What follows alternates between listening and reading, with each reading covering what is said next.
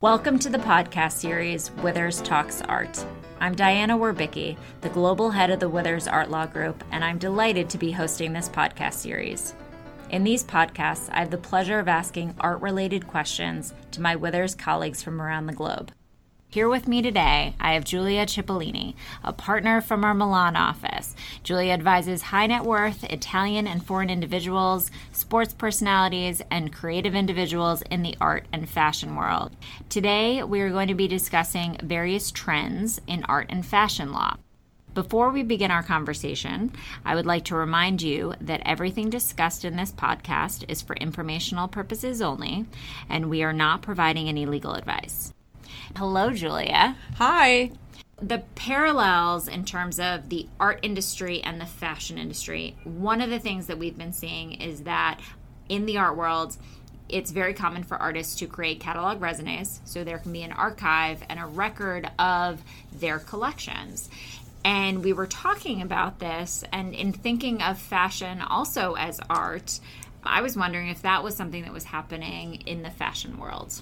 Giulia, could you tell us a little bit about how fashion houses store and record their collections? The creation of archives in the fashion world is a trend in Italy as well.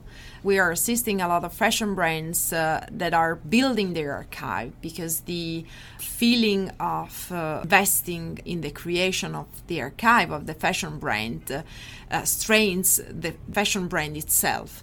So um, we are supporting several brands uh, in creating the right entity for their archive and legal ownership of that archive that'll be really interesting to see and whether they decide to track the ownership the same way that we do in the art world because it would be really fascinating to see who owns that particular couture dress from that particular season. I think would be really interesting to have that type of provenance information.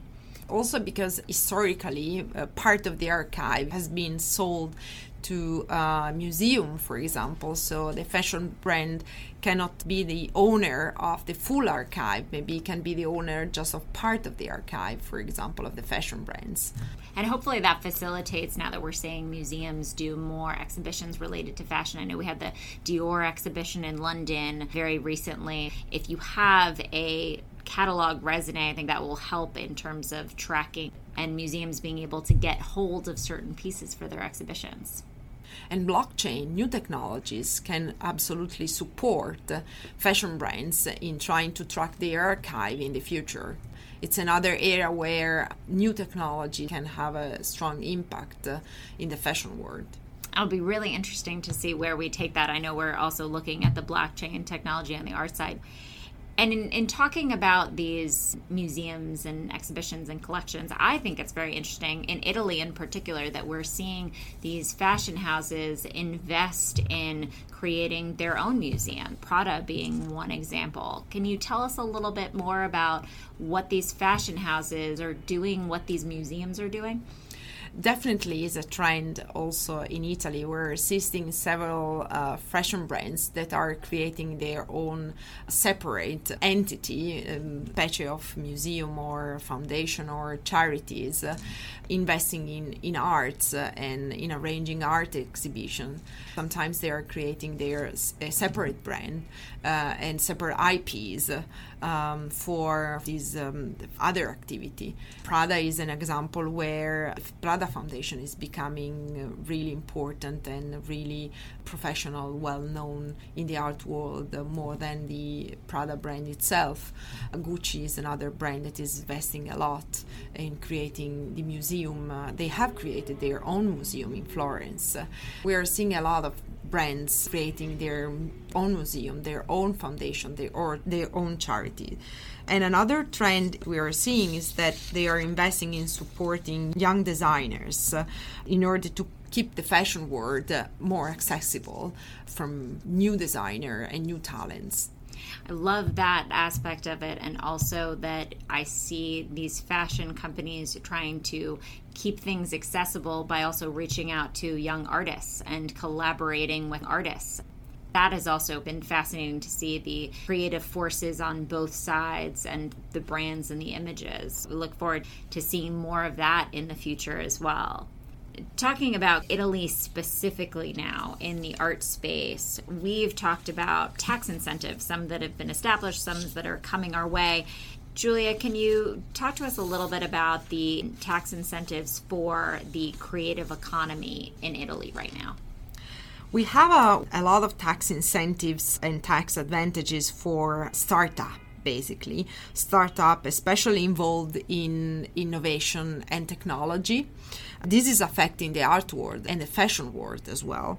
So we're seeing that a lot of uh, entrepreneur and companies are now interested in knowing more about the tax incentives uh, in connection with startup and innovation and new technology, both in the art sector and in the fashion sector.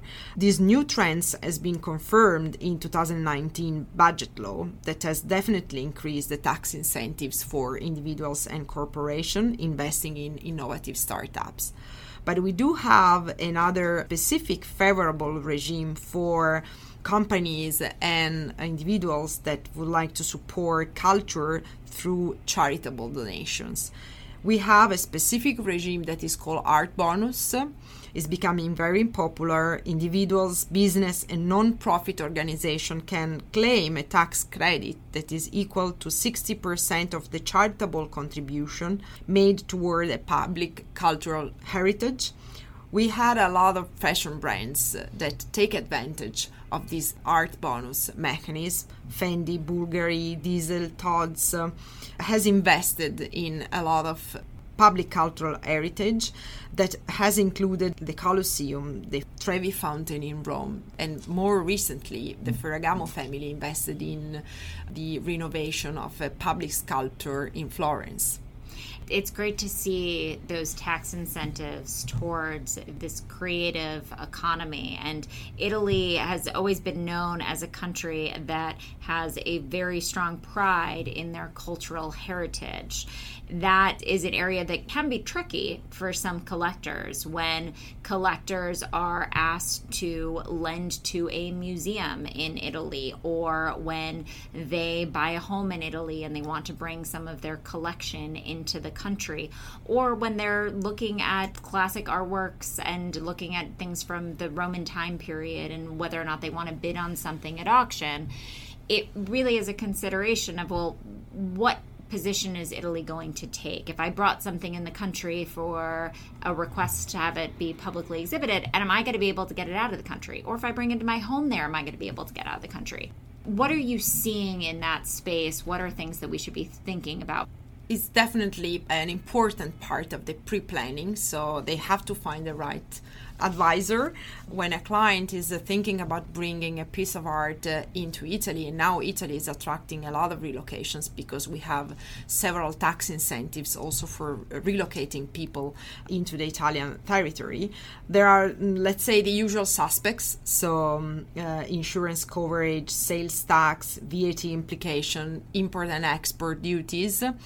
But also, we have the cultural heritage uh, restriction and it's very important to double check carefully the, the potential impact of such legislation before bringing any piece of art to Italy. For example, we had a very funny case, not for the client, unfortunately, where the Italian competent authority decided that uh, few letters uh, from an Italian entrepreneur that has an historical, general historical value uh, in his childhood uh, were of cultural important heritage for Italy that was quite unpredictable. So it's very important to pre plan carefully the application of this legislation as well. Giulia, this has been a delight. Thank you so much for joining me. Thank you. It has been a pleasure discussing these art law topics with you. And to our listeners out there, thanks for listening. And if you have any follow up questions, please feel free to reach out.